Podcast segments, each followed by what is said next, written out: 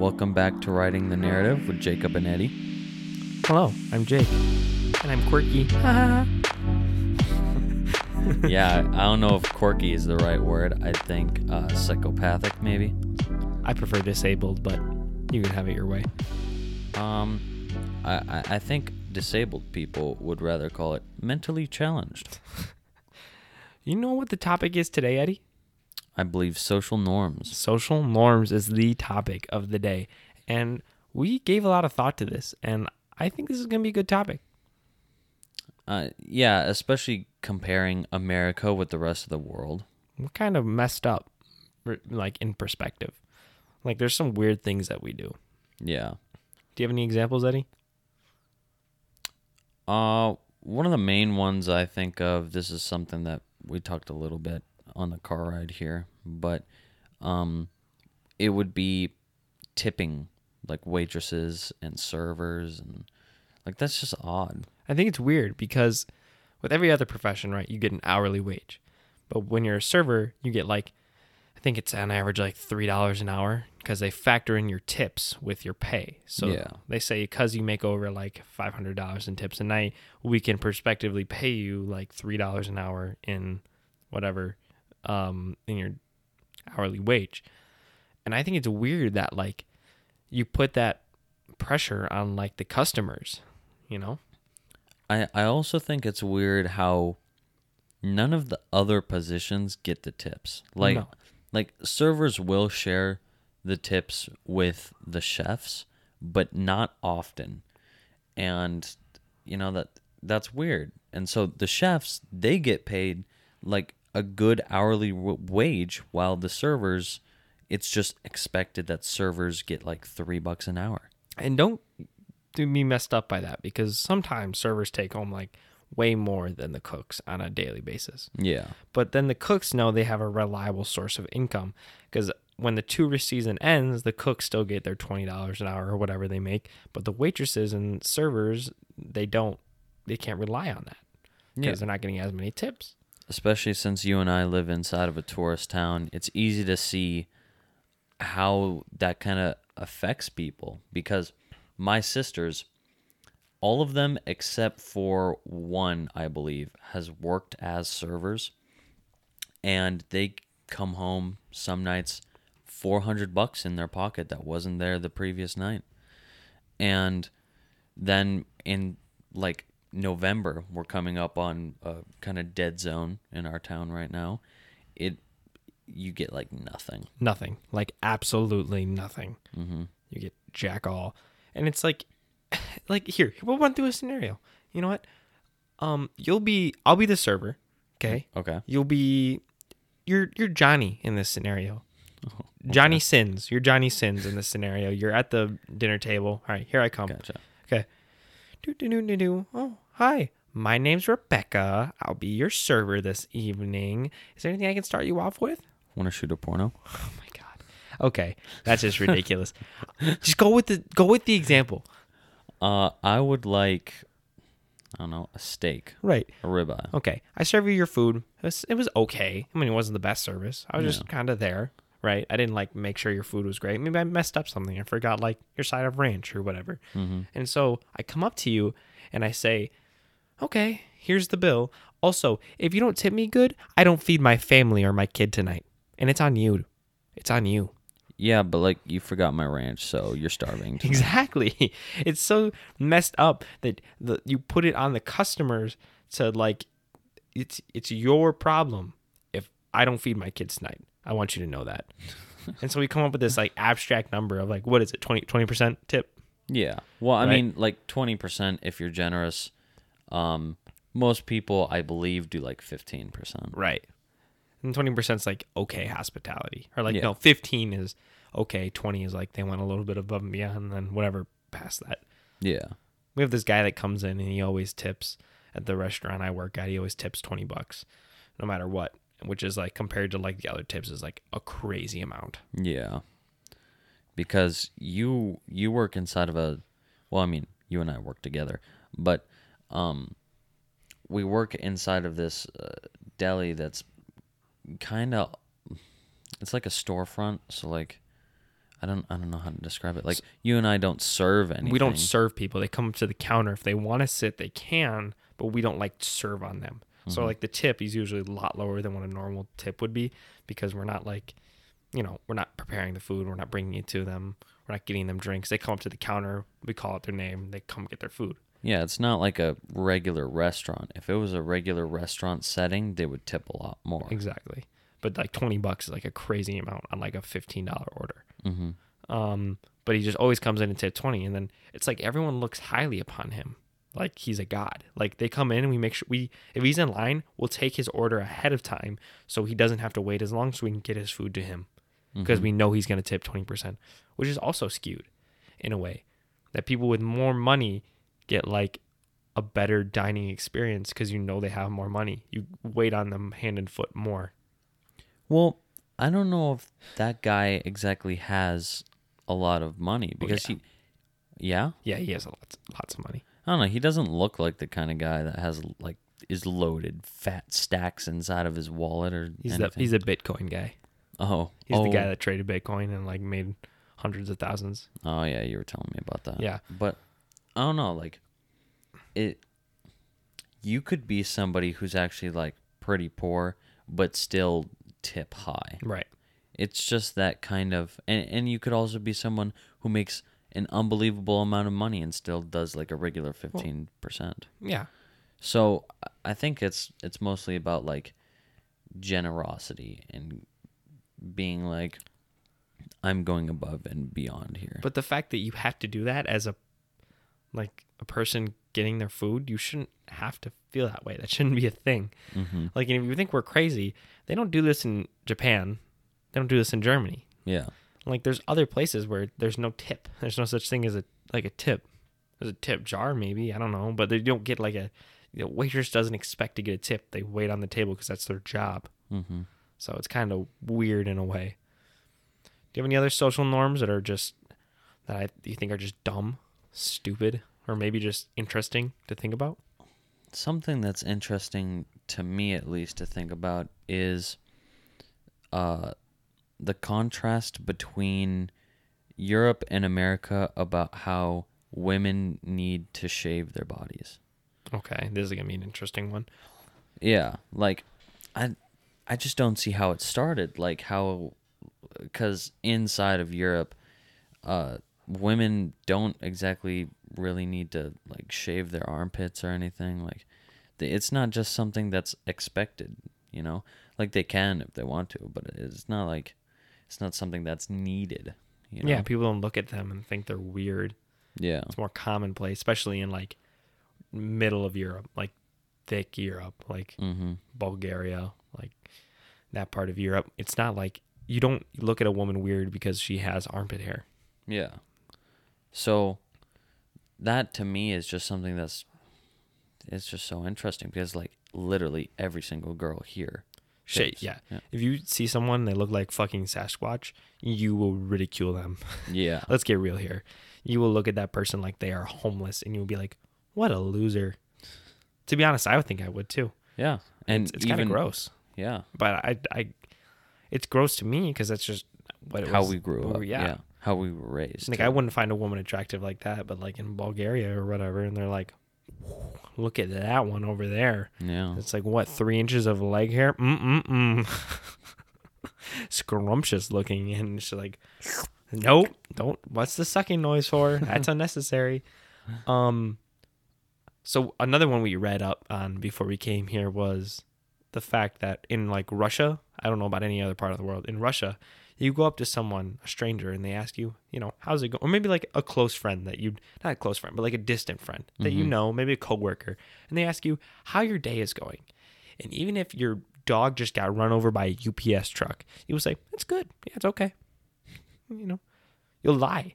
But like in Russia, apparently, like you ask someone how their day is going, and they'll be like, it's horrible. I've had the worst day ever. Found out my wife was cheating on me. Mm-hmm. My, uh, my mom just fell down the stairs. Snapped her neck in half. She's dead. Still cleaning that up at home. But but yeah, they'll say, they'll be honest, and they'll say, yeah, my day kind of really sucked.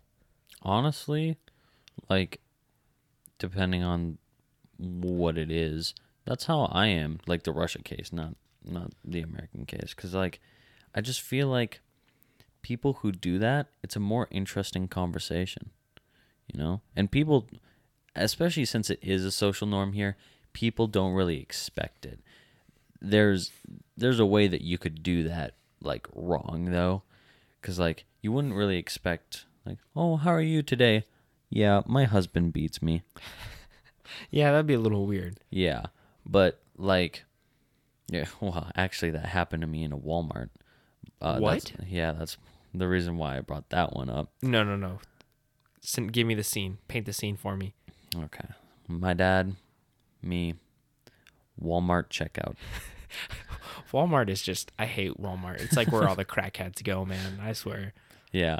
So, um, my my dad uh is, you know, just putting stuff up onto the onto the counter, and um this lady who is going before us, she starts talking to him, and to me, I at this point I think that they like know each other, because she just like starts talking as if she's known him for like, I don't know, decades. Best friends. They're best pals now, and yeah, you besties. Can't do anything about it. Besties. And so then she she's like, oh, I don't really like this kind of lettuce because it's too crunchy, but my husband likes it, and I just do whatever he wants. Don't and, tell me. And then she's like, or he beats me. Well, it doesn't go into that immediately, um, because uh, he was like, oh, you know, you, you should get the kind of lettuce you like for yourself. And she she was like, well, I do everything that my husband wants. Uh, uh, Don't say it. Don't well, say it. Well, okay, it, it was kind of softened by how she was like, uh, well, you know, I take care of him. You know, he's he's a, older than me. I, I'm forty, he's seventy. What? Yeah. twenty was... years?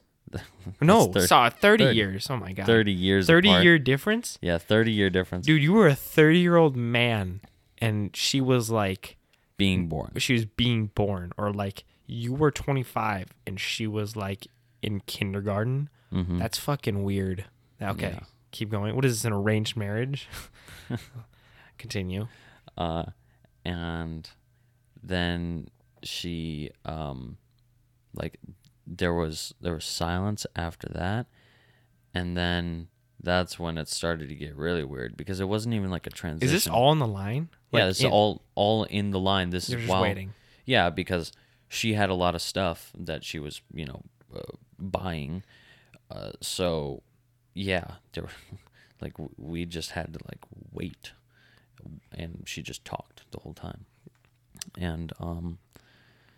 Uh, It wasn't like a transition after the silence. It was like, he beats me. What? Yeah. That's fucking insane. And speaking of social norms, that's weird. That's yeah. really weird to that's... bring up to a random stranger that you met in a Walmart line. Mm-hmm. That's insane. And then my dad's like, oh, that's awful. Like, why don't you do anything about it? And she's like, well... This is even crazier that your dad is engaging in this conversation. I know, right? 'Cause my dad would just be like, what the fuck? I'm walking away. Um, well, th- this is the reason why I thought that they knew each other. It's not like I asked him mid-conversation, well, who's this? Because I was just listening. You just you just assumed they knew each other. Yeah, I just assumed. That's because fair. She just like started talking. No stranger would come up to a random person and talk about, go from lettuce to thirty-year age difference with your marriage to beating. Yeah. And she's like, well, I'm not going to leave him because I love him. That sounds like Stockholm Syndrome. Yeah, yeah. And so he, I can't even remember the rest of the conversation after that, because I, I was just kind of like you fix, standing you there. You were fixated like, on that point. Yeah, like I, I was, would be too. Like, wait, what did she just say? Like, are you serious right now? Because there was like awkward silence. And then she just immediately went to, he beats me. I, was, I was like, oh. Oh my, that's weird. But like she, because she's going before us, she buys everything, and then she she's like, oh, okay, bye, and then leaves. And I was like, Dad, who was that? And he's like, I have no fucking clue. Oh my god. I was like, what? What? Because Geez, that was like pretty crazy. That's one of my crazy Walmart stories. We there's plenty of crazy Walmart stories. Yeah. I went to West Virginia once, and there was like this Walmart, and it was like the epicenter for like everything. If you didn't know, West Virginia is like has like the opioid overdose capital of the, the United States. And mm-hmm. so we went there. I'm like, West Virginia can't be that bad, because like people like describe it as like people like overdose and dying in the streets, and like they gotta clean it up. And so I'm like, it can't be that bad. Yeah. And the first thing you walk into in Walmart, in this Walmart, was the bread aisle, right? Okay. And there's just just crackhead high out of his mind, just spazzing around on the floor like a fucking animal, crawling around. And the police just came in to detain him and drag his ass away. Uh-huh. I'm like, how? That's such a weird thing. I'm like, that's... And everyone's just walking by like this is another fucking day at Walmart. Like, everyone's going by and nobody cares. Nobody cares. Nobody cared. And I sat there as like a fifteen-year-old like, what the fuck just happened? Yeah. Like, he was like convulsing on the ground as like the security guards dragged him out. I'm mm-hmm. like, what? This can't be happening right now. It's the first thing I saw. Mm-hmm. And then my sister played it off like it's normal. I'm like, that's not fucking normal. That's fucking weird. Yeah. Why? He's begging people for money, and then he dropped and was like, uh, uh, I'm like, what the fuck? That That's also a really weird thing to think about, because that's a social norm in West Virginia. That's normal in West Virginia. Yeah. You you almost expect to see some crackhead overdosing in West Virginia, because it's the opioid capital of the world. Yeah. Why? Why? Why is that a social norm? You should be able to sit back and be like, wow, this state's pretty fucked in the head. Mm-hmm. And then, like, because we are in a rural part of Wisconsin, it's like there's nothing that really goes on. No, here. Nothing interesting happens. Yeah, and so we we don't see any crazy stuff, like nothing ever. Yeah, you see someone like get in a car accident, and it's like news. It's top story news. That's that's true. That's like, oh, did you hear those? You know, teenagers got in a car accident. That's it. You know what's like, weird? Social norm in Wisconsin. Huh. Bars and drinking.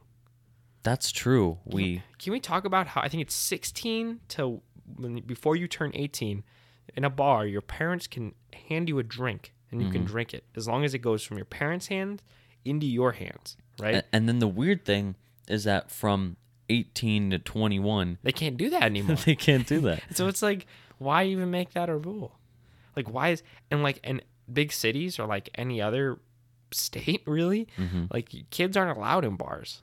Like, you yeah. can't Ki- have a kid. Kids aren't bar. allowed in liquor stores. They aren't allowed to sit at the bar. They have to sit at, like, you know, away, like at a table if it's a bar and restaurant or something. But Wisconsin, yeah, so Wisconsin. I, I remember. Oh my gosh, I can't even.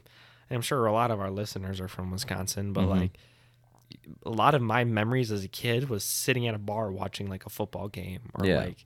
sitting in a bar and drinking and meeting with my parents' friends. Like, that was a lot of memories for me. Yeah. Sitting at a bar like that. Like, even you don't really eat at a table.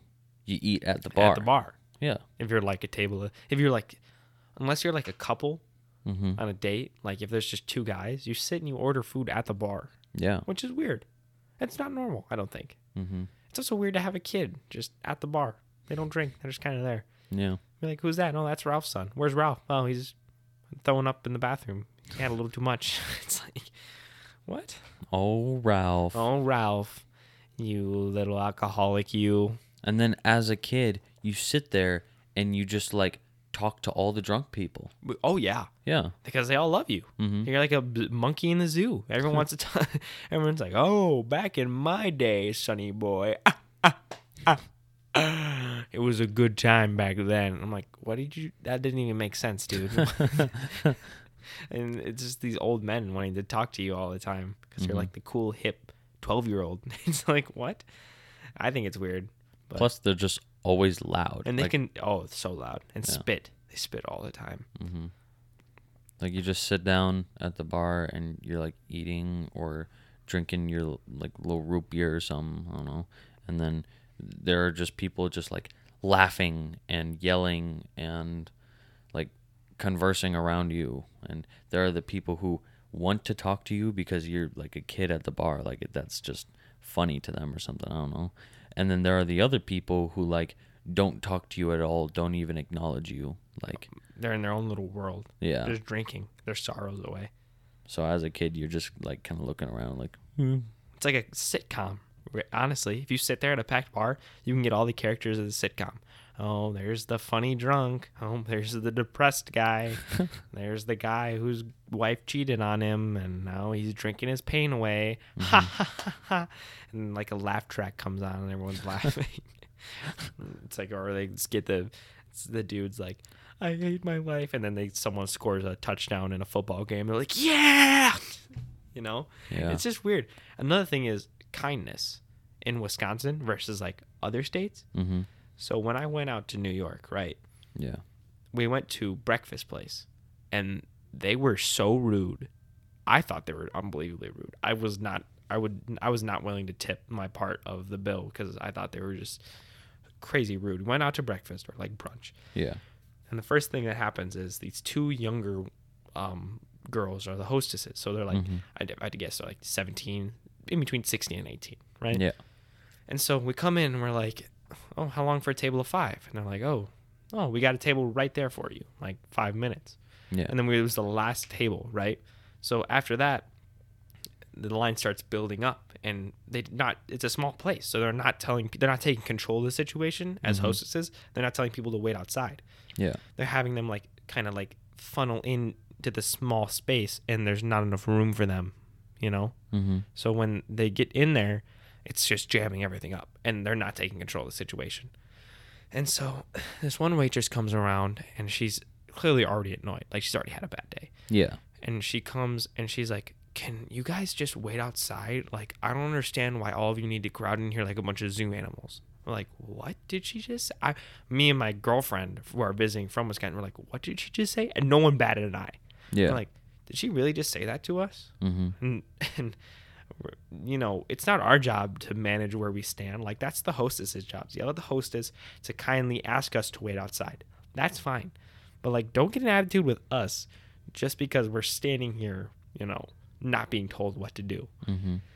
And not only that, we sit down, we waited for anything, and we get our food, and we asked the server for ranch with our meals, and she forgot the ranch, so we stopped this other server. I'm like, can you go get our server?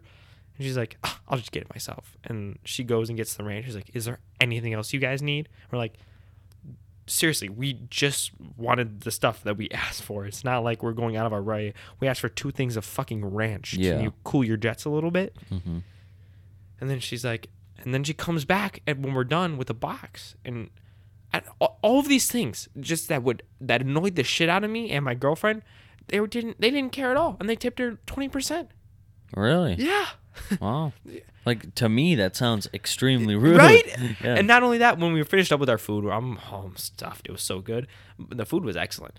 But we come in, and she's like, all right, here's your boxes. And we're like, oh, actually, we're, can we just do, like, two big boxes instead of separating it all? Because we're all going back to the same place. Yeah. She brought us four small boxes. She's mm-hmm. like, are you kidding me? I guess. I'll be right back. And then she sprints off. I'm like, are you kidding me?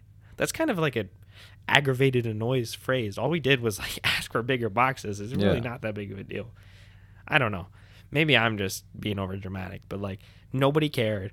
And me and Ashlyn were like, what the heck? Oh yeah, I would have been annoyed. I would have been like, are you kidding me that you just said, are you kidding me? Yeah. I'm like, are you joking right now? Because all we did was like wait for our table, ask for what we asked for earlier in the ranch, and then fucking ask for bigger boxes. I feel like we weren't even an inconvenience to you whatsoever. We're like a pretty easy table. Yeah. But no one cared. No one. Wow, that's crazy to me. Like, yeah, and also that reminds me of a time, we're pretty close to the U P Upper Peninsula of uh, Michigan.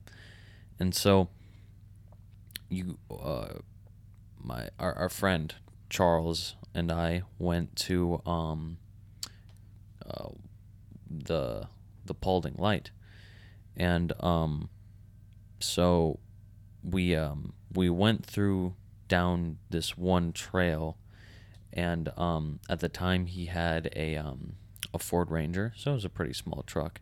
And we were like, okay, we can fit through this trail.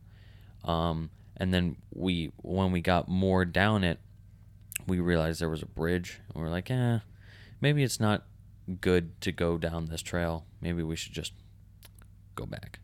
And so as we were going back, there was like this area where the ground was like soft, right?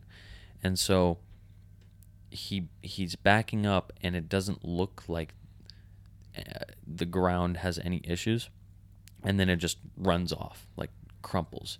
And so his tire is there stuck. We're there. Like, like his back tire sunk, like quicksand, kind of? Yeah. Sunk into the mud and dirt and whatever it was? Like, it was kind of like a washout. Oh, okay. And so yeah. he just went a little too far back, and it kind of slid out from underneath him and mm-hmm. got him stuck. Okay. Yeah. So he's backing up on ground, and then suddenly the ground wasn't there anymore. And so the one, only one of the tires was stuck, but we could not get out. There was no way for us to get that truck out by ourselves. And out comes this uh, dude riding a U T V, and he's like, "Oh, you guys are stuck?"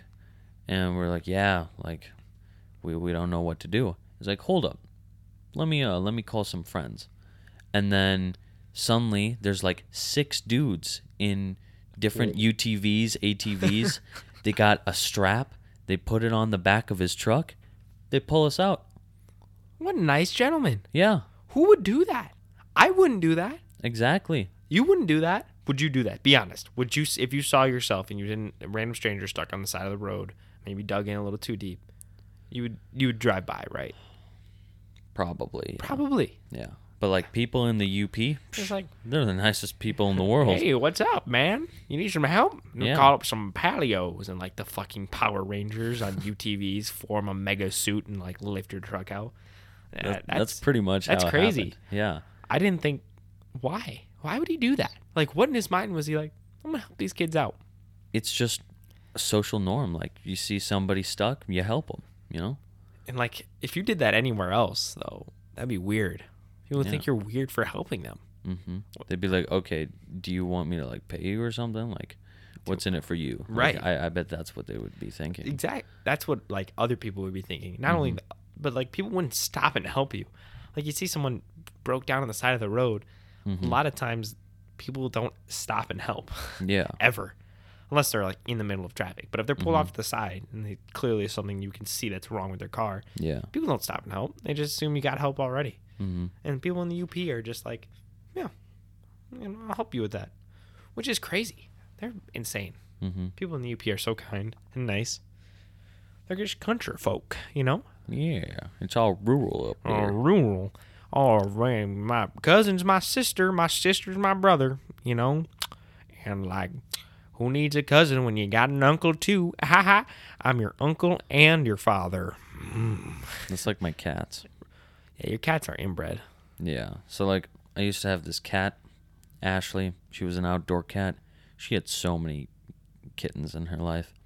But um, we move to the house that I'm living at now, and um, she she gets pregnant again, and she has a, a batch of kittens, and so we have our garage sale, and then we give kittens away for free, but we keep one of them, who is Oliver, which is a cat that I still have today, and um, so we're like, okay, we're not gonna let her out anymore. She's gonna be an indoor cat now.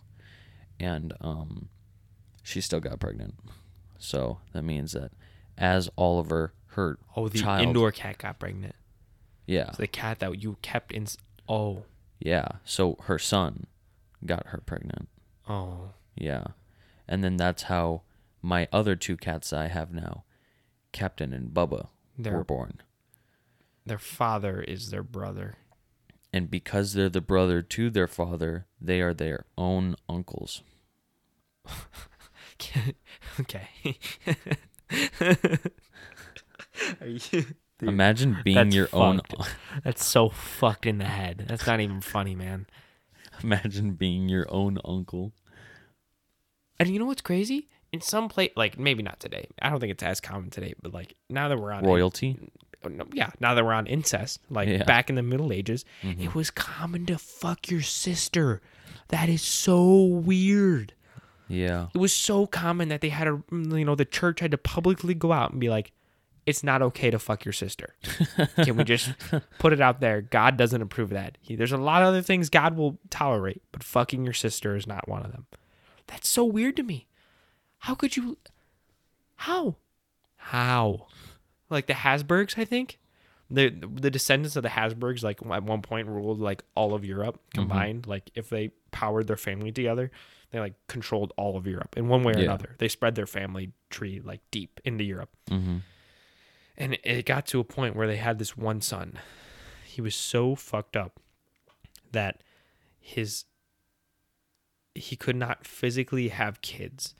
And so his genitals, they had to do surgery on. And back in the middle Middle Ages, mm-hmm. you know, surgery was like you. They did not put you under. Yeah, they cut you open. You felt every part of Ooh. It, right? So they had to do um a, a a surgery to his. I'm gonna say his cock and balls.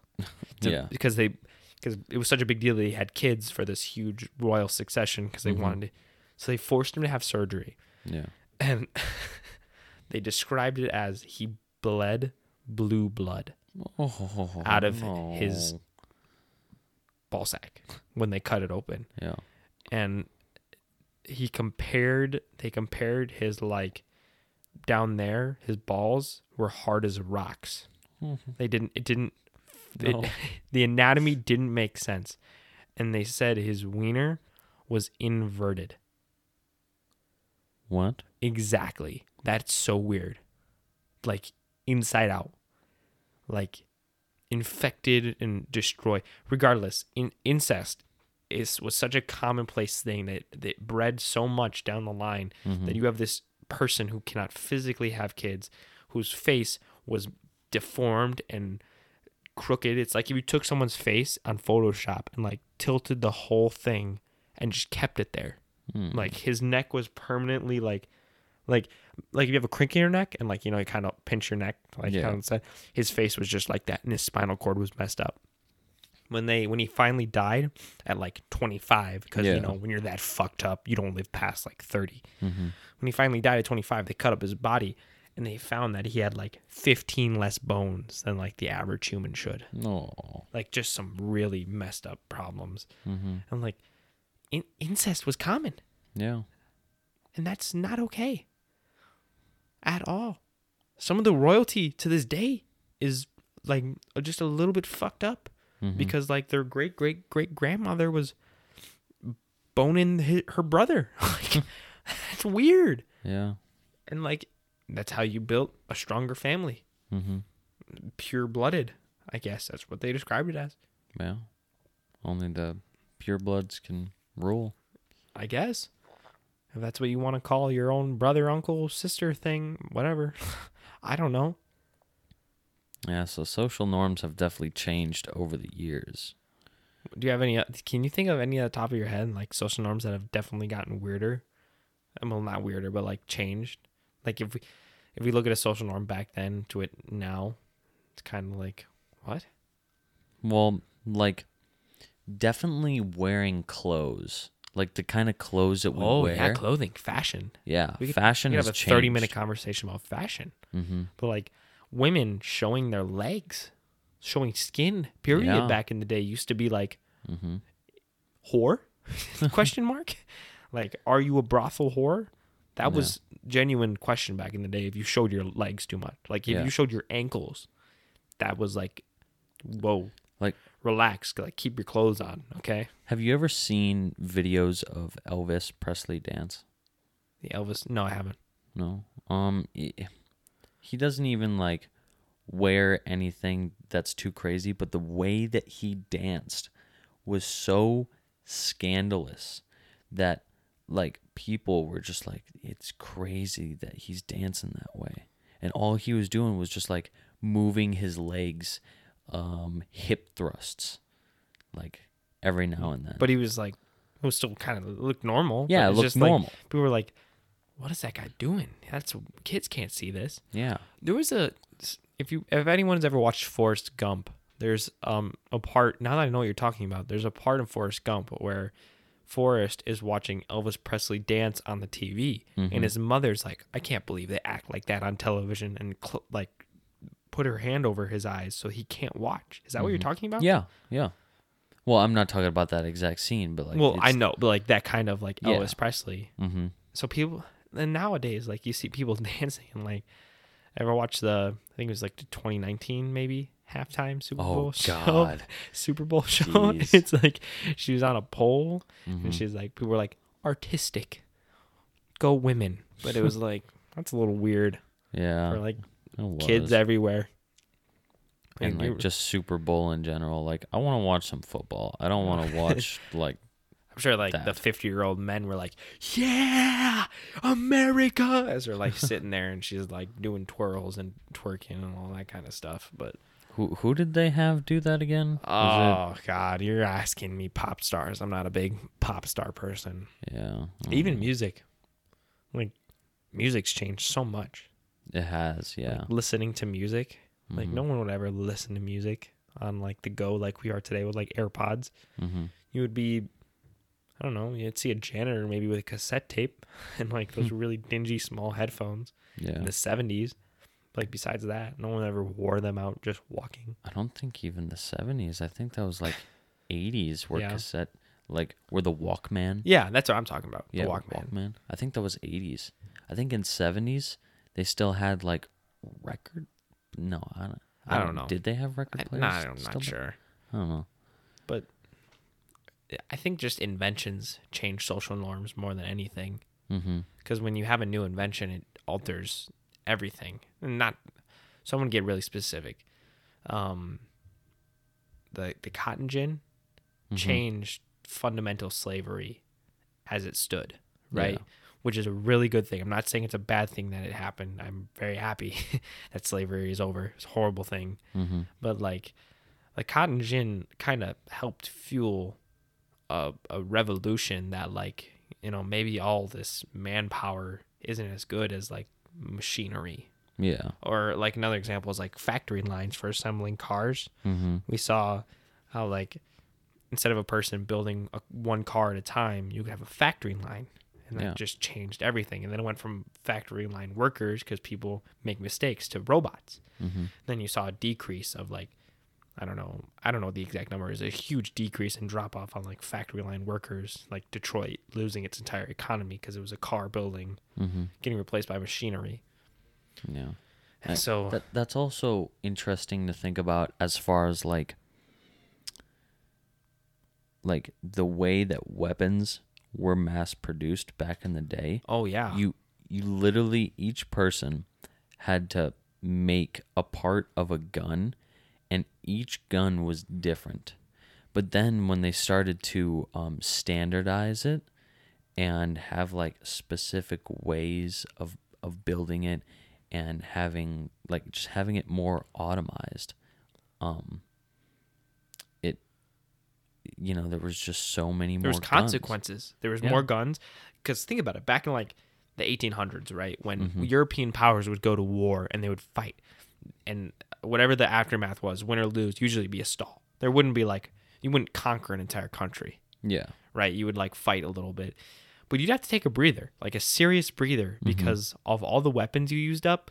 You couldn't just go right back to war because no one would have guns, because the guns would be destroyed, the ammunition would be out. You had to wait a while to rebuild yeah. up your supplies. Yeah. And, like, each side knew that, and they would, like, purposely wait. They'd be like, all right, all right, chill, chill, chill, chill. We need to take a breather, take a breather. Hold up, hold up. Hold up, hold up. Let me let's, the- let's sign a peace treaty for, like, twenty years. Yeah. And then come back at each other in, like, not even twenty, like, three years. Let's get real here. It was quick, but it wasn't that quick.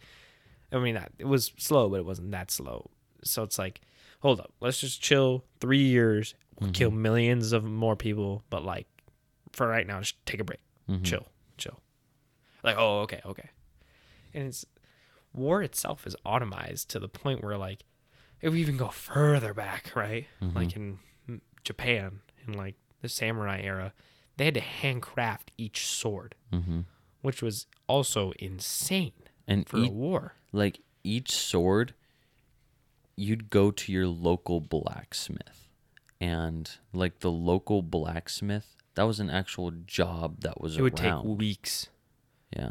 To build a sword. And then if you wanted to, like, your first sword, oh yeah, you know, I got it from uh, Timmy. He, uh, you know, like the cheap swords, it depended on how much time they spent right. going into each sword. So like if they made it in like a day, it was cheap. If they made it like in a month, it was this handcrafted relic mm-hmm. that like the family passed down for generations. So we see that like social norms change, like fundamental well-beings, mm-hmm. like just little things, you know, like people th- buy Nike and they don't realize that it's literally like a slave factory out there.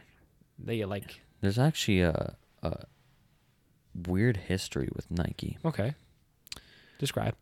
Um, I'm trying to remember what they used to be called, but anyway, The um, there was this book that came out on running, and this was before it got popular. When was and, this? When was the book come out? Oh, I, I believe it was like the nineteen fifties. Okay, so sixties. We're talking way back then. Yeah, and so it, it comes out, and this is the first time that jogging is used in that context, like. Before, people would say, oh, jogging my memory. That's the only reason why they would ever use it. Jogging was not a word around until this book came out. And so he he describes, okay, you want to do a heel-to-toe stepping pattern. People and didn't know what fucking jogging was before this? No. People didn't go on jogs or like Mm-mm. a casual jog? They didn't do right. that? Only athletes. That's it. Like, you wouldn't recreationally go out and go for a this, jog. The, a dude literally invented jogging. Yeah. That's fucking, in, that's fucked. That's but, insane. But anyway. That's crazy. This, this is where it gets uh, interesting. So, uh, humans were not made to go heel to toe. It's toe, more like toe. A, always on toe. Yeah. So, like, your toe hits the ground, and then the rest of your foot goes down, and then you go back up like a spring. It's a spring. Yeah. yeah. And so... So many people were getting hurt from this technique that he came out with his own running shoes. And so he said, oh, this has ankle support. It has um, bridge support for your foot.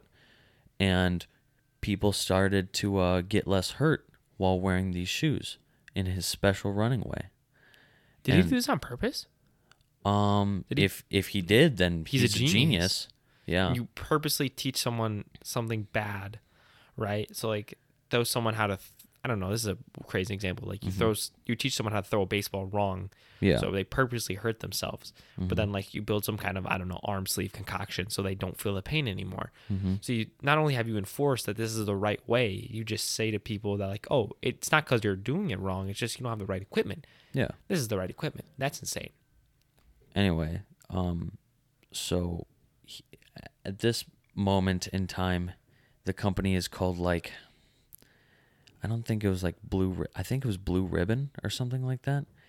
Um, but over time, they came out with like lots of different uh, shoes. And then because they wanted to come out with clothing, they just decided, let's rebrand. We'll call ourselves Nike.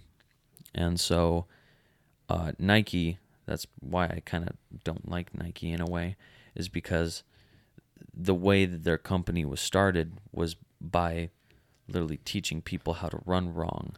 And, and then, then fixing it by buying their own merchandise. Come yeah. on. That's so, what a crazy story to a multi-million dollar, billion dollar company. Exactly. Like when I learned that, I was like, hmm, makes sense, you know. Sounds like an American company. Yeah, it sounds like something that would be socially acceptable, mm-hmm. in a social norm kind of way. Anything else for social norms? Anything. Because we do have another topic we could touch on if we're out of social norms. Yeah. And this is where it's going to get deep. We got, we're at forty-five minutes on this recording, mm-hmm. right? And probably for the next fifteen to like twenty to twenty-five minutes, it's going to get really really deep. So if you're an audience member listening, I'm telling you, there's not going to be a whole lot of funny jokes. So we're going to get him in right now. All right. Go. Best joke on the spot. And you can't do it because it's not your personality. So give me a, give me your best joke. Um, knock, knock. Who's there? Jacob. Jacob who? Jacob is an idiot. All right. So this is going to be our next topic. Okay. This is going to be serious. We're going to keep it serious. And we're going to... Ready? Okay. Motivation. Okay. When you hear that word, what do you think of? Oh, strippers. Cocaine. No, no, no, no, no, no. Stop it. When you hear that word, what do you think of? Doing stuff you don't want to. Exactly. Like what? Well, an example for me, that's an easy one. I run shirtless in the dead of winter, in the dead of winter of upper Wisconsin. It's like negative fifteen. You actually made the news once.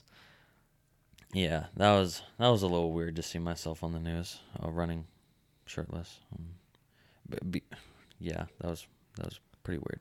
It's doing something you don't want to do, right? Mm-hmm. It's getting up in the morning when you don't want to get up. That's motivation.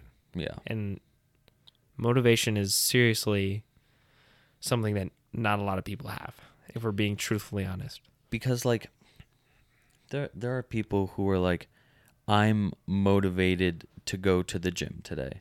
And it's like, well, I don't think you're really all that motivated because you're going at like three p.m. It's already easy for you to go to the gym because like you've already done stuff in your day. You're already used to it. Like it's not really all that hard. And you're actually kind of pumped to go to the gym.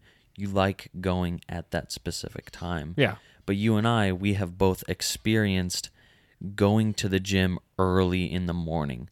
Like waking up and the first thing that you think about is, I'm going to go to the gym. Getting up at like five thirty and be like, fuck, I don't want to get up at this time. But like, I don't know what you do. This is how I deal with motivation. This is how I motivate myself. Mm-hmm. I look at myself in my mind from an external perspective. Okay? Okay. And I think to myself, what will happen to you if you don't go to the gym at this morning? You're a liar because you're lying to yourself, okay? You're a fat loser who sits on his ass all day and doesn't get up when I, you know there are people that get up way earlier than you and do mm-hmm. way more and still do have more responsibilities and do more work and are much better off than you are, and you are playing catch up with them. When America is asleep, ninety percent of the world's population is awake. Exactly. That's something to think about. Not only that, but if you think about it, if you, let's say you want to be a business owner, you want to be rich, famous, you want to be a lawyer, you want to be whatever, mm-hmm. okay? You always have to picture that someone is better than you at whatever it is, okay? And when you picture that somebody who's better than you, you have to say to yourself, I have to catch them. They are, like, you are in law school, but there's already an established lawyer out there. Why mm-hmm. would they go with you when they have an established lawyer that's already out there? You have to say to yourself, I'm behind, mm-hmm. and I have to catch up. And if you're putting in the bare minimum, you're staying even with him. What you have to do is go above and beyond. You have to study harder. You have to put more work out there. You have to work harder, and you have to be better than them. You have to catch up to them because you have to play this constant, like, cat and mouse game of, like, oh, finally, I've reached him. Like, you're good. You're not good. Mm-hmm. That's not how it should be. You should reach that level and go further, further beyond what you thought was possible. That's why I love running cross country, is because there has been this point in time while I was in a cross meet and I was trailing behind these guys. And I thought, why am I letting them set the running pace right now? Exactly. I'm just trailing behind them, and I'm going the exact same speed as them. I need to go faster than them. I need to not only catch up with these guys, but I need to pass them and catch up to the next guy and pass him, catch up to the next, you know, like... be the. You know you've worked harder than all the twenty guys in front of you. Mm-hmm. Like, why are you letting them set the tempo? You have to mentally tell yourself that you are the guy. Like, yeah. And there will be times on the basketball court, right, when I'm sitting there, and I'm, you know, guarding someone who I know is better than me, or like, especially in practice, when mm-hmm. I'm guarding, like, you know, varsity starters or like open gyms, I'm guarding guys that I know are better than me. I'm like, you know, standing back, kind of playing it safe. I'm like, why am I playing it safe? Where is that going to get me? You know? Yeah. What is playing safe going to get me when I know I'm guarding a guy who can drop thirty points on my head without a fucking second doubt?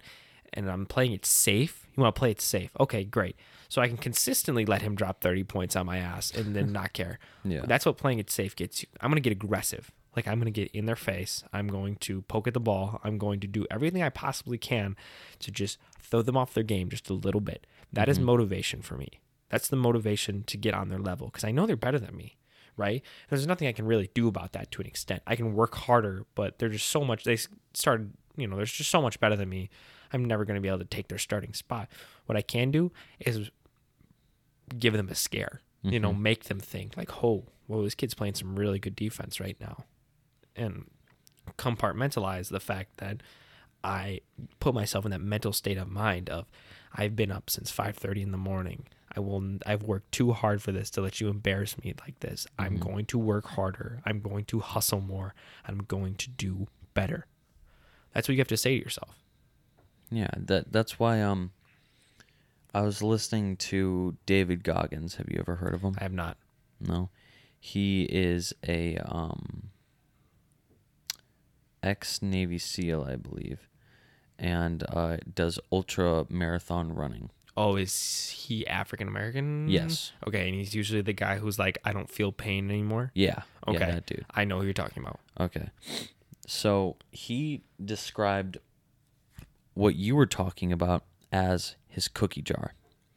And what that is, is like he he does this really amazing thing. Like, he thinks to himself, to be able to do this one hundred mile run, what I had to do was put thousands of miles worth of practice into it. Like, there's a lot of shit that I had to get done before I got here. And so he puts it inside of his cookie jar so that whenever he gets that mindset of like, oh, I don't know if I can do this, I don't know if I can keep going forward, he can go to his cookie jar, take out something that he believes was impressive, something that he was proud of, and say, if I if I did this, I can, I can do, do this. this. That's a great way of thinking about it. Mm-hmm. So I'm gonna, I'm gonna. What I like to do a lot is mm-hmm. when I'm feeling down on myself, like the world's just not going my way, and I want to give up. Mm-hmm. Right? This is what I do. I wait till the next day, and I wake up, and I look at myself, and I think of myself as the main character. Mm-hmm. From that point on, and I know this sounds super cliche right now, but you gotta follow me. Okay. okay. I am the main character. What would the main character do? Do you think he would sit around and do nothing all day? No.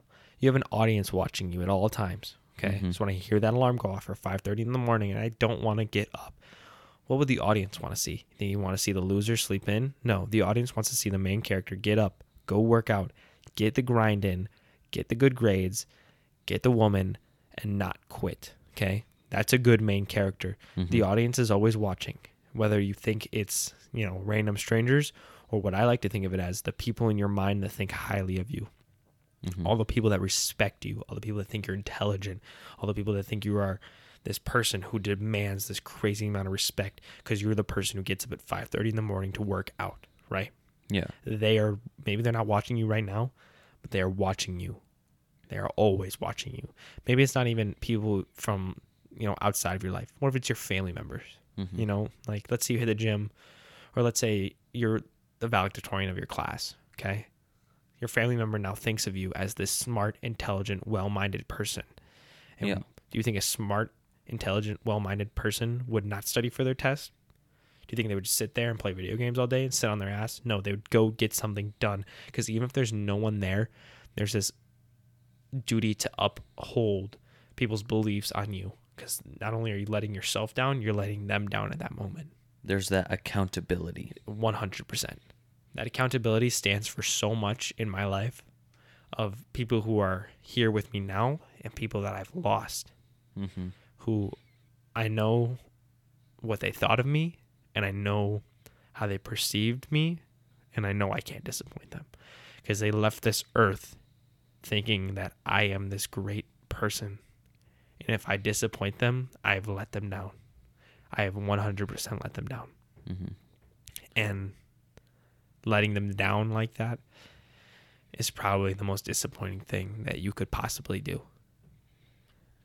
And I think the point of accountability is so important, because it's like at the at the end of the day, it's it's about the results that you get. And, you know, like if you're sitting around doing nothing, eating like chips on the couch, like you're not going to get your shit done. And you, if you aren't going to get your shit done, people will see that no matter what.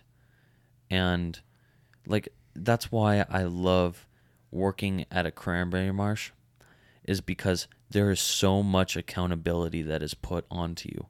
Like you're just expected to uphold what you do. Someone gives you a job, right? You will, back to social norms for a second here. The social norm is you will get your job done. You will do mm-hmm. it. You can't half-ass it. And you're not going to quit, and you're not going to stop halfway. You're going to go till it's done. Yeah. However it, long that takes. One of the most, like, one of the easiest ways for me to be held accountable is with um, this thing at the marsh called weed wiping. And we we take this big machine and we have to walk it across the cranberries. And we don't touch the cranberries because that'll, uh, it's herbicide, so it will kill the plants. But there are weeds inside of the bed that we have to kill, and they're like sparsely around the, the cranberry bed. So we have to walk the whole entire thing. But because it's this big, heavy machine that you have to walk through the cranberries, you're able to see the trail that it leaves. No matter what, I cannot say that, you know, like I can't just go up and be like, oh yeah, I did that. Because at the end of the day, you'd be able to see that I didn't do the trail if I didn't do it. Like my boss would be able to, you know, see that. And also, the weeds would not die inside of the cranberry bed. So no matter what, I have to do my job. You can't like just... I can't like, half-ass it. It's like when you spill an ice cube on the ground, right? You kick it into the fridge, you know? Mm-hmm. You can't do that. You can't just hide the weeds. They're going to yeah. show up. You have to kill every single weed. And another thing that helps me is thinking about it when time's up, right? Because time is constantly clicking, ticking away. Yeah. Time, everything comes to an end. If it's your sporting season, if it's life in general, right? When time ends, whatever that time is, and it's all over, and you can you look back at it and just tell yourself, like, wow, I really gave it my all. Like, I did it. I feel accomplished in life. Mm-hmm. Like, whether it's business, whether it's sports, whether it's just relationships, did you try your hardest? Did you get up in the morning and did you do what you said you were going to do? Or did you get that project done? Or did you help your friend like you said you would? Were you a good friend? Were you a good relationship partner? I don't know. But when it's all said and done, when your spouse passes away, were you as nice to your spouse as you wanted to be? Or like, you know, basketball season ends. For me, I'm a senior, and it's like, did I give it everything I did could this year? Did I one hundred percent know in my head that I did everything I possibly could to be better and take this team as far as I possibly could? Time ends. And it's a really sad reality, but it's true. You have to be able to look back at yourself and say, I did it. I accomplished this in life. Yeah. And for for the majority of people, I'd say for ninety-nine percent of people, being able to look back at their goals and being able to say, I accomplished my goals, that's enough for them. But then there's also that one percent of people who not only want to look at the end of their journeys and be able to be satisfied, but also the just the very act of getting there. You know, there are those there are those people who look at their past and say, did I do a good job getting there? Not just, did I get there? Right. Even if you didn't get there, did you give it your all? Did you try everything you could? Did you get up? Did you do the work? Did you put in the hours? Could you say to yourself, I didn't make it. I didn't get my college scholarship to go play basketball or football or soccer, whatever it was. But could you literally say to yourself, it was out of my hands because I literally did everything I possibly could? Did you really, could you look yourself in the mirror and with a straight face tell yourself that? With the things that I have done, I'd say school. I mean, I never really cared about school until this year. Um, but it's like, it. I, I can say that I did not try at all. Like, the journey of getting to my goals for, like, grades or anything, except for this year, have been shit. I mean, like, I really just did not give anything towards school. And will that haunt you? Will you I, look back at high school and think to yourself, man, I wish I tried my freshman, sophomore, junior year of high school? I don't think so. And but the reason why is just because of it, it taught me a valuable lesson. And that lesson is that while it may not be my fault, it's my responsibility. So, you know, like with school, I always had the attitude that I didn't sign up for this. It's not my fault I'm in school, therefore I'm not going to do it. But at the end of the day, world, you know, the world doesn't care about if it's your fault. Everybody in society cares about if it's your responsibility to act upon those things. That's why it's called responsibility. You have to respond to it no matter what. So if you have the attitude of, wasn't my fault, it's, you know, I'm not going to do anything about it, it doesn't matter. It's still going to be your responsibility. You still have to act upon it.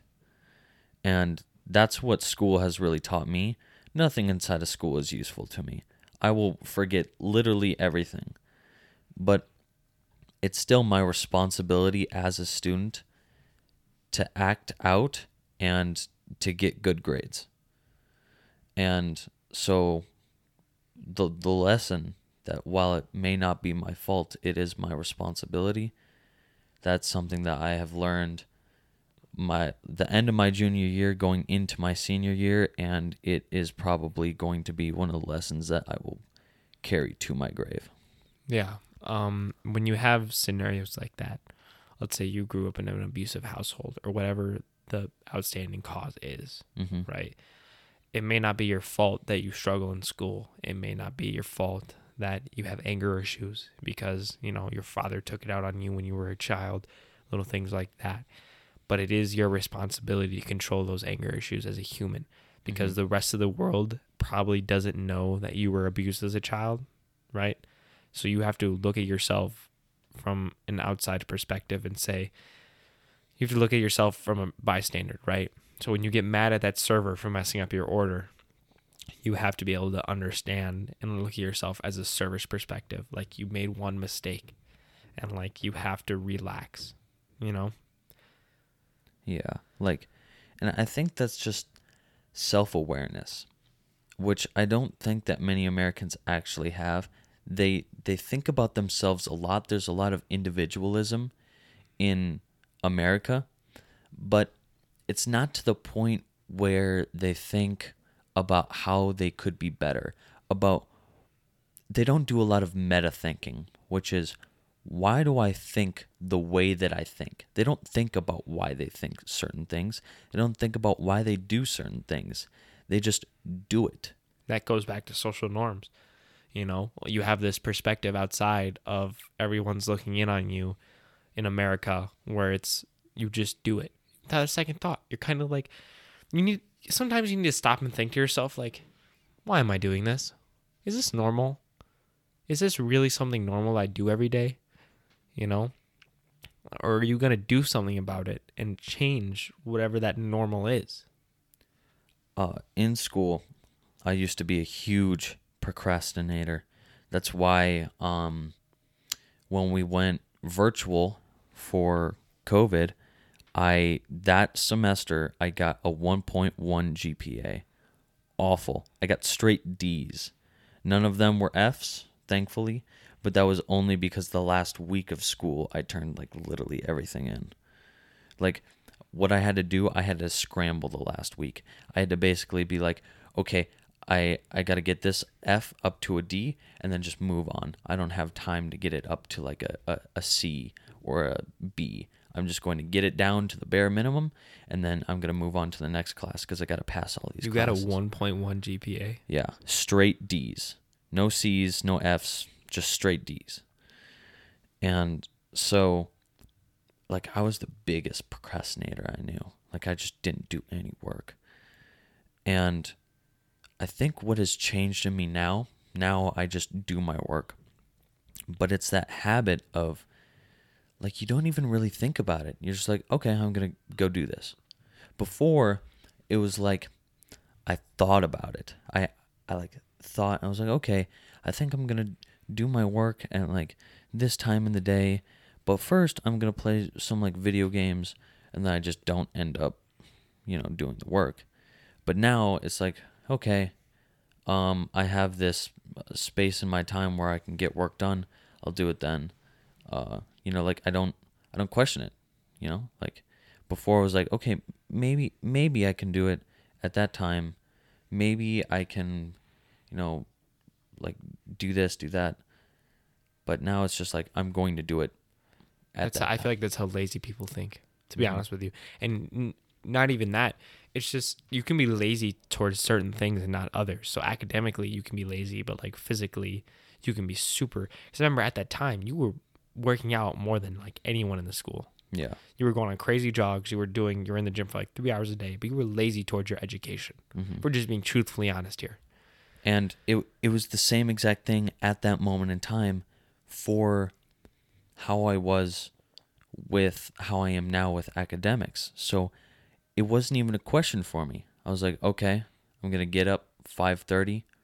Go run, work out. Yeah. Like that. I would run eight miles every day and work out twice. So what I would Holy do... Holy shit. That's a lot for Eddie because he, he, his workouts are not like, oh, let's do twenty crunches and ten push-ups. It's like full body, destroy me. I want to feel the pain of like three hours in the gym. It's crazy. I've seen his workouts. I've been around his workouts. They are not something to joke around with. So two workouts a day with a run in there, you were destroying your body. Yeah, because what I was doing was... It's two miles from the gym that I work out at. So I go two miles there. I go work out uh, lower body, two hours, uh, uh, two two miles back of running. And then I have school. And then two miles back to the gym right after school. I go work out my upper body, two miles back to my house. So I would work out every single muscle inside of my body every day. And I'd do that for, I think it was like three months straight. And I didn't question it. It was just, do it. I'm, I'm going to do it. This is what I do. This is who I am. And that's why I have such a problem with people who sit on their ass all day and have literally no excuse. The the saying that I hate the most out of everything is, I don't have time to do that. Oh, fuck off. That's that. Me too. That I would. Oh, I would punch someone in the face. You don't have time. Everyone has time. Yeah. Okay.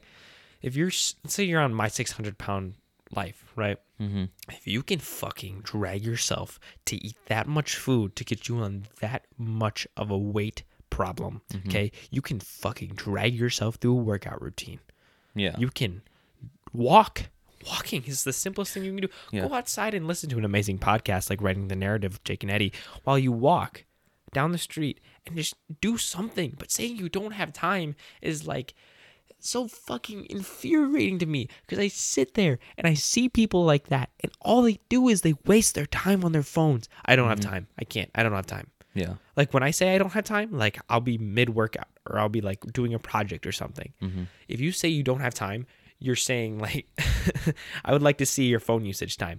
Like how much time did you spend on Snapchat or Instagram exactly. or Facebook or Twitter or whatever you wasted your fucking time doing, mm-hmm. which is not going to help you at all, which I even think to myself sometimes. I'll be sitting there and I'll think to myself, My screen time's up eighteen percent. How much wasted time is that? When I could be making money, I could be bettering myself. I mm-hmm. could be doing anything else except eighteen percent more on my stupid little cell phone that lights up and I'm addicted to it. I'll go out and I'll say addicted to my, I'll, I'll, we're, I'm addicted to my cell phone. Mm-hmm. I feel like ninety percent of teenagers are addicted to their cell phones at this age. One of the craziest statistics is whenever you go and look at how many times a day you open up your phone, just going up and like, you know, going onto the home screen or whatever, just shutting on your phone and like turning on your phone and then doing whatever on it. Like, I bet mine is like, I don't know, two hundred, three hundred times a day. Right. And then think about all that time that you turn on your phone and don't do anything, right? Like mm-hmm. you just pick up your phone, you click it, you look at the time and you put it back down. Yeah. And there's nothing interesting or useful there. Take all that time of the day and maybe make it like twenty minutes. Yeah. Because literally it adds up to that much. Mm-hmm. If like even the crazy people.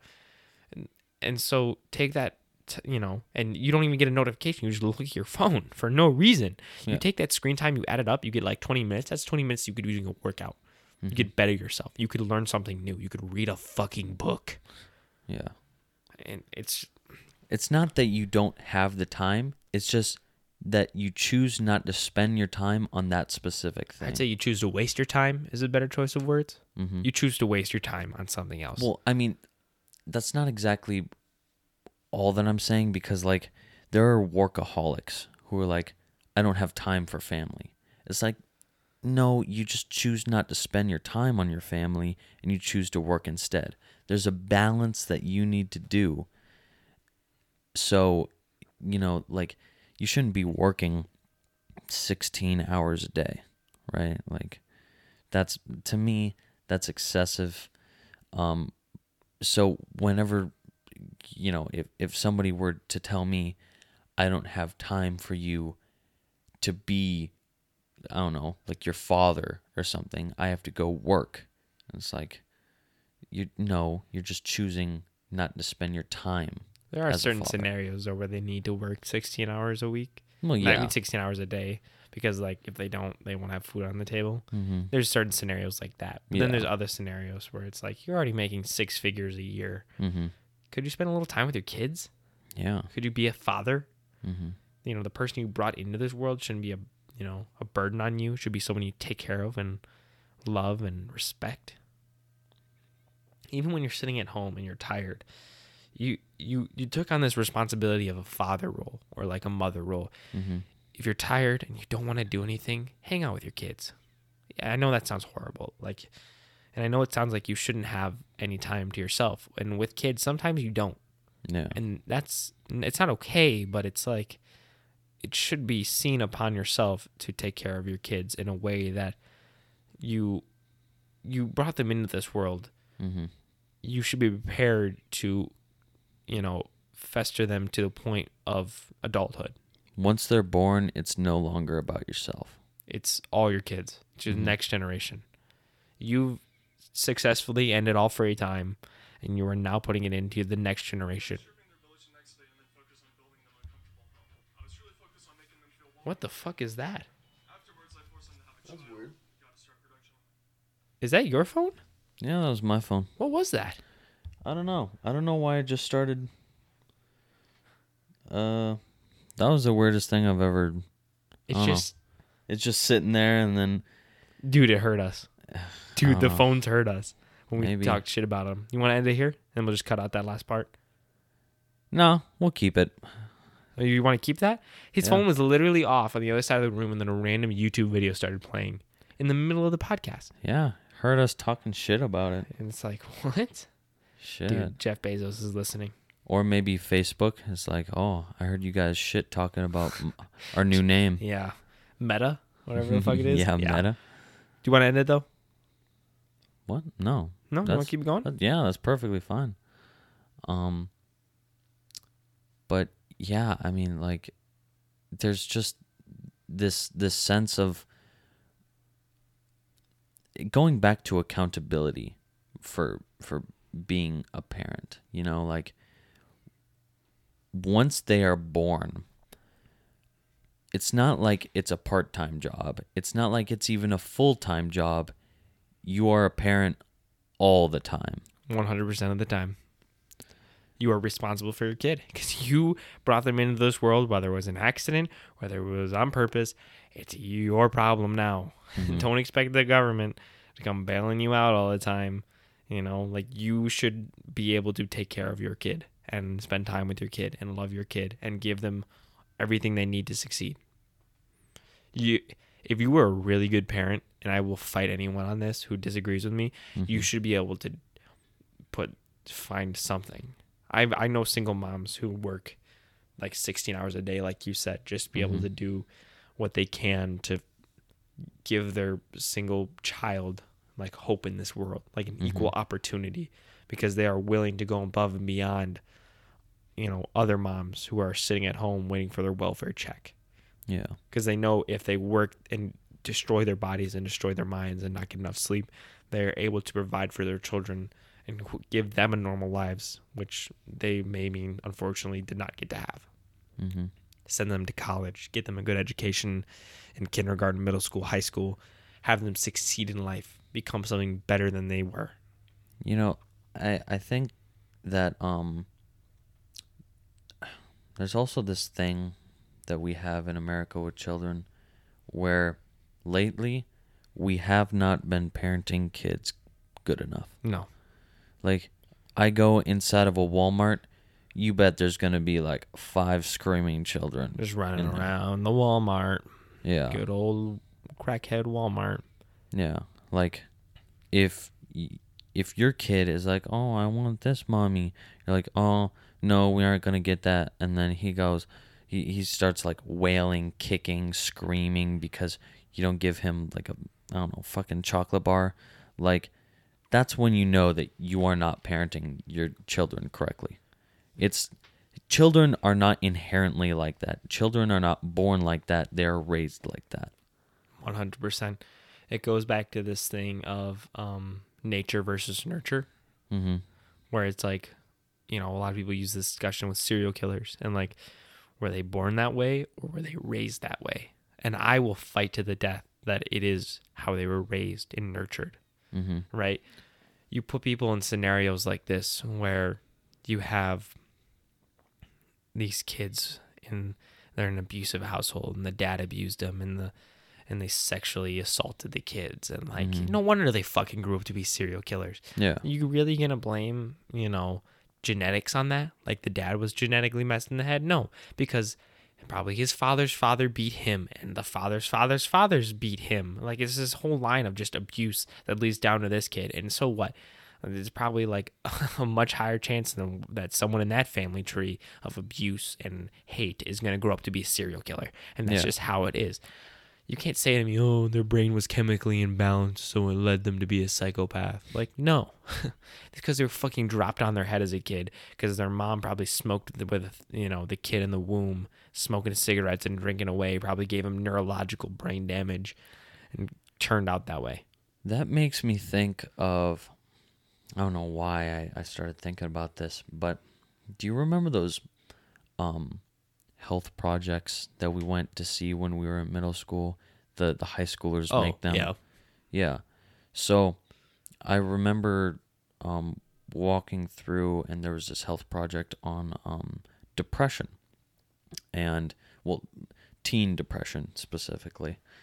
And they were saying, well, teens have a chemical imbalance inside of their brain, which makes them more susceptible to depression. And even as a middle schooler, in my head, I was like, that's fucking stupid. Like, there's no way that that's... Because now that I'm I'm more developed and I'm I'm smarter, I can actually understand what I was trying to think. I couldn't really relate my thoughts. But I know now that just over time, the way that we have been treating teenagers is more and more shitty. It's not because of a chemical imbalance inside of their brain. It's because of the way that we treat them, the way that they grow up is what defines the way that they are. And now with all this uh, technology being in our social norms, we have not regulated anything. No. Like, the internet and social media is all still the Wild West, you know? And I feel like sometimes maybe we should really regulate all this stuff. Like, because there's some fucked up shit. Really bad stuff. I have... I have you ever explored the dark web? Because I haven't.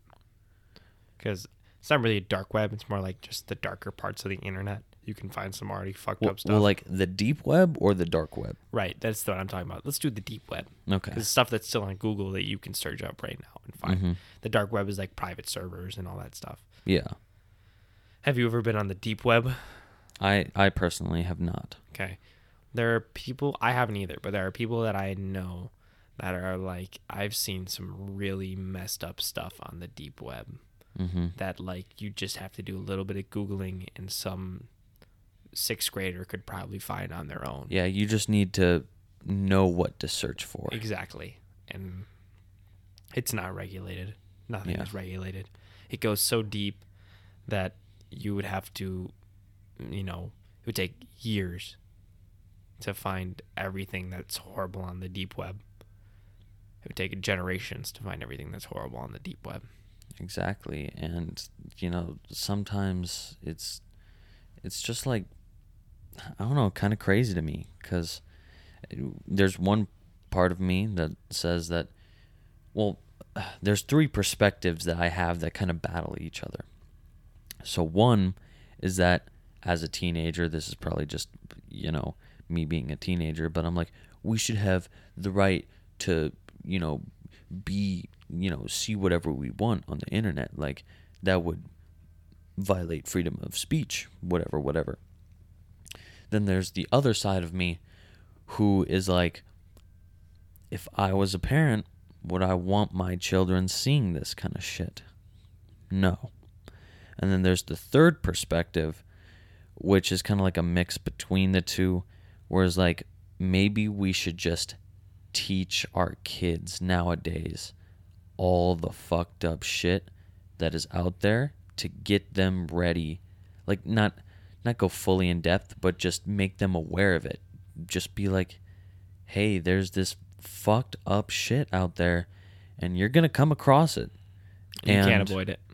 You're gonna see it eventually. Yeah. Whether and a friend some sends something stupid in a group chat, or like you just, as a dumb teenager, you go and Google something that you don't fully understand what you're even Googling. Mm-hmm. And so it, it's like, it's like the the amount of stuff that I saw when I was like even twelve is fucked up. Like, that's where you really, like, when you get a phone, or when, like, I didn't have a phone at the time, but I had a tablet. I could search whatever I wanted on that tablet.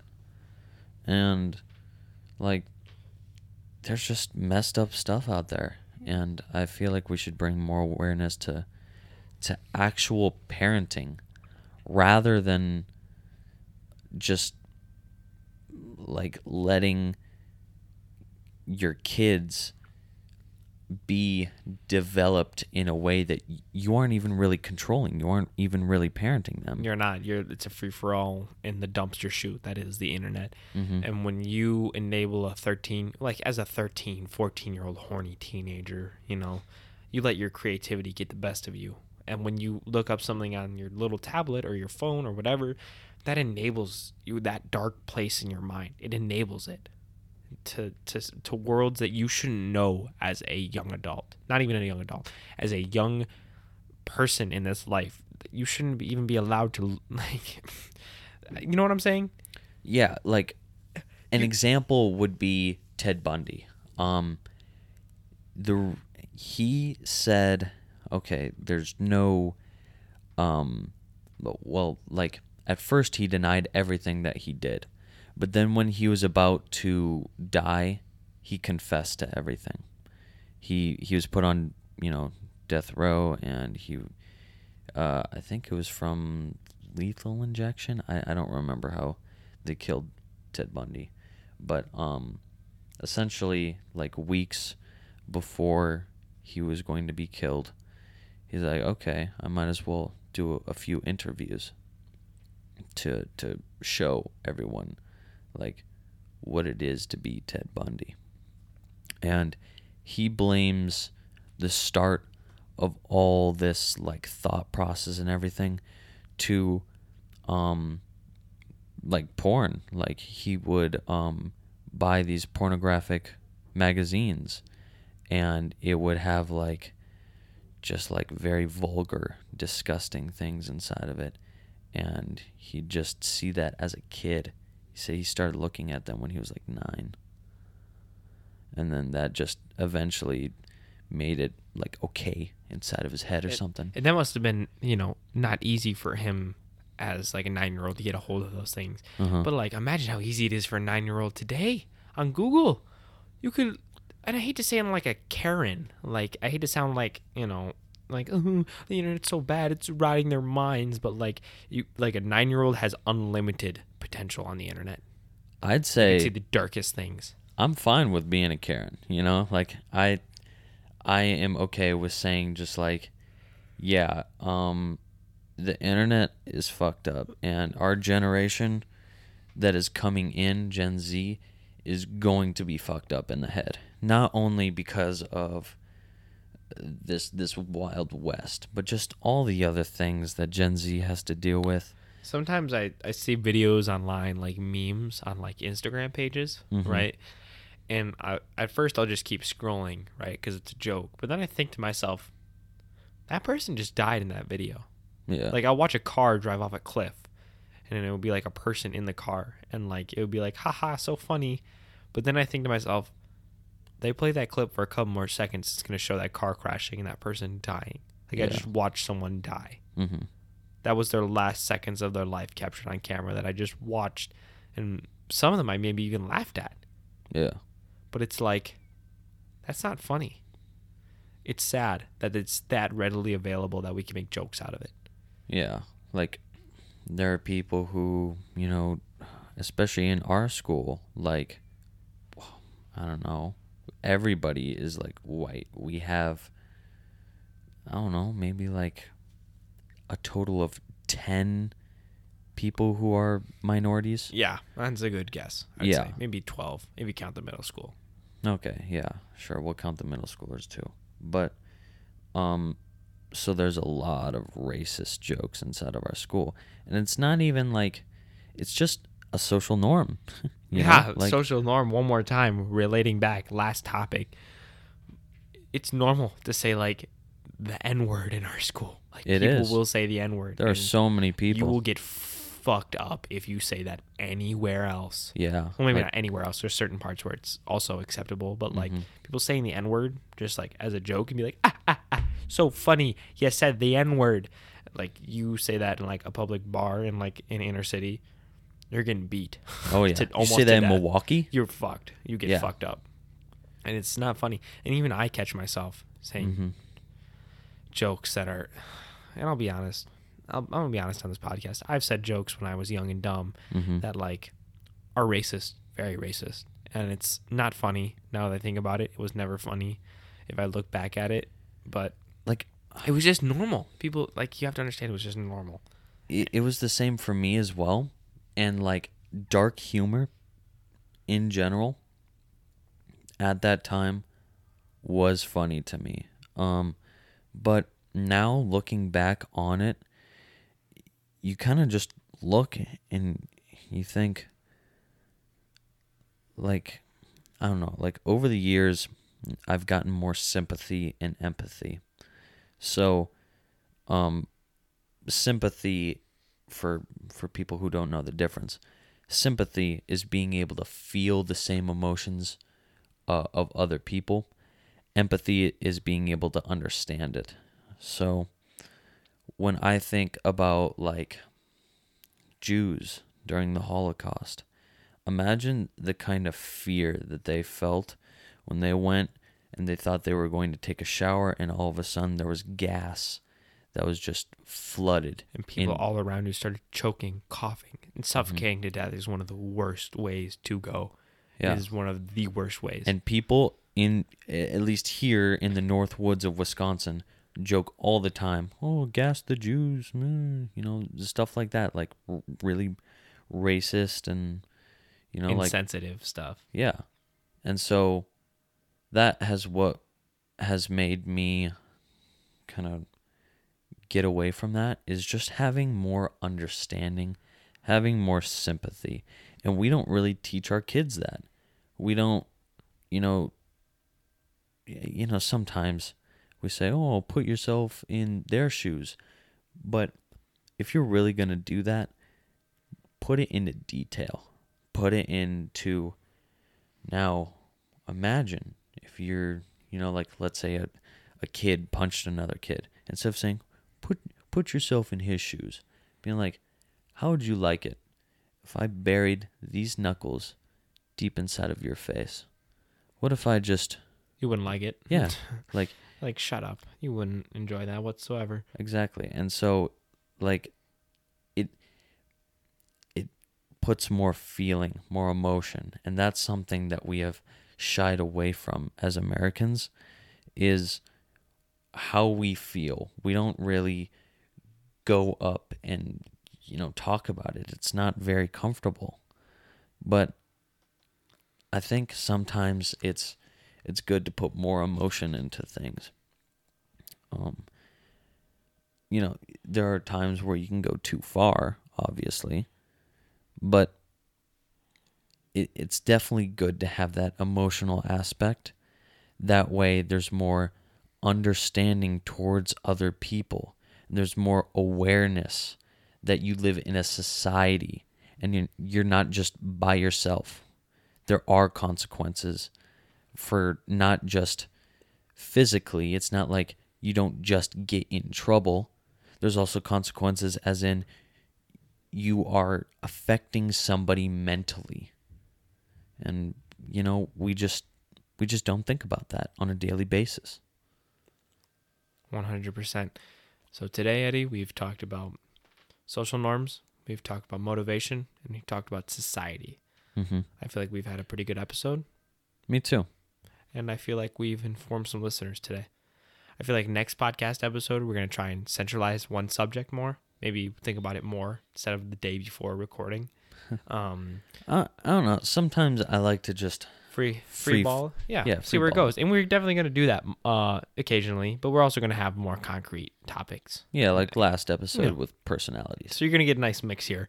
But I'm happy with what we've talked about so far. Mm-hmm. And are you happy with ending it where we are?